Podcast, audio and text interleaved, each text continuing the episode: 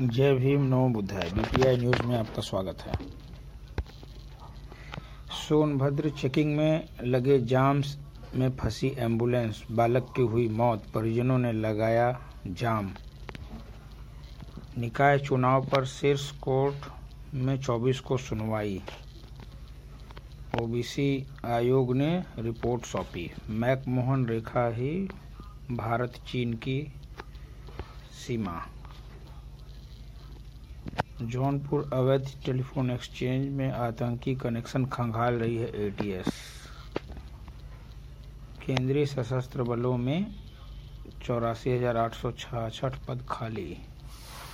TV के record मरीज़ मिले एक साल ही में चौबीस दशमलव दो दो लाख नए केस आए।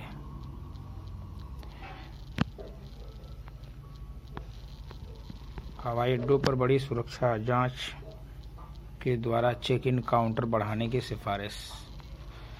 अब भारत में विदेशी वकील भी कर सकेंगे प्रैक्टिस रजिस्ट्रेशन के लिए देने होंगे 20 लाख रुपए।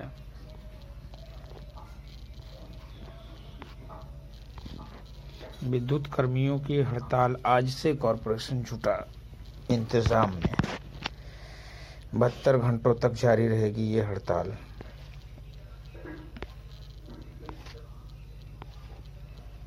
अप्रैल और फरवरी के बीच निर्यात सात दशमलव पाँच फ़ीसदी बढ़कर चार सौ छः अरब डॉलर पहुँचा। ब्याज दरों में वृद्धि से सस्ते घर की बिक्री पंद्रह फ़ीसदी घटी। दूसरे साल भी भारत ने चीन को पछाड़ा। पिछले साल देश में बने तेईस यूनिकॉर्न्स।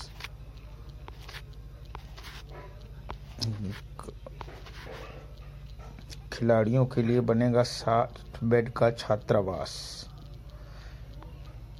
विद्युत कर्मियों ने कार्य बहिष्कार कर किया प्रदर्शन। विश्वविद्यालयों को अनुदान प्राप्त करने के लिए मैथ ज़रूरी। कौशल विकास से जुड़ेंगे बंदी, धर्मवीर प्रजापति। जागरूकता में सहयोग करने वाली महिलाएँ सम्मानित। ट्रेन की टक्कर से स्कूटी सवार की गई जान। रोडवेज़ पर बस स्टार्टिंग ओड़ा फ्यूज। माफिया मुक्त हो रहा है उत्तर प्रदेश। उप मुख्यमंत्री दिनेश शर्मा। राष्ट्रपति के अभिभाषण को पढ़कर कार्यकर्ताओं को सुनाया। जयंती पर कांसी राम को किया याद।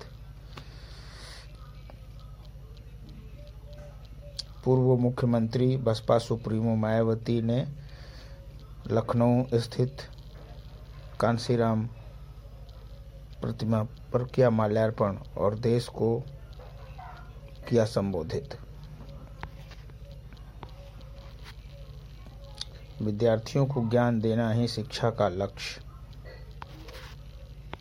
वाराणसी और आसपास के जिलों को शामिल कर एकीकृत क्षेत्रीय योजना तैयार करें, योगी आदित्यनाथ।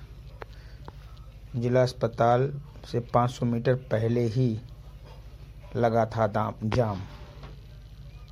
चक्का जाम कर विरोध प्रदर्शन करते मासूम मृतक के परिजन।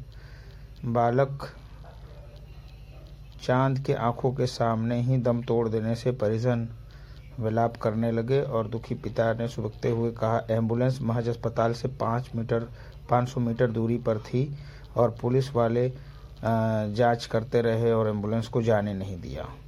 इस मामले पर एसपी सिटी राहुल पांडे ने बताया, जाम में एंबुलेंस के फंसने के कारण देरी का आरोप लगाते हुए परिजनों ने चक्का जाम कर दिया। खनिज विभाग के उच्च अधिकारियों को पत्र लिखकर सुनिश्चित कराया जाएगा कि आगे इस तरीके की जाम न लगे। ये इस प्रकार की घटना देश के लिए बहुत ही शर्मनाक है कि जाँच के दौरान एंबुलेंस को रास्ता ना दिया गया, जिसकी वजह से मासूम की मौत हो गई।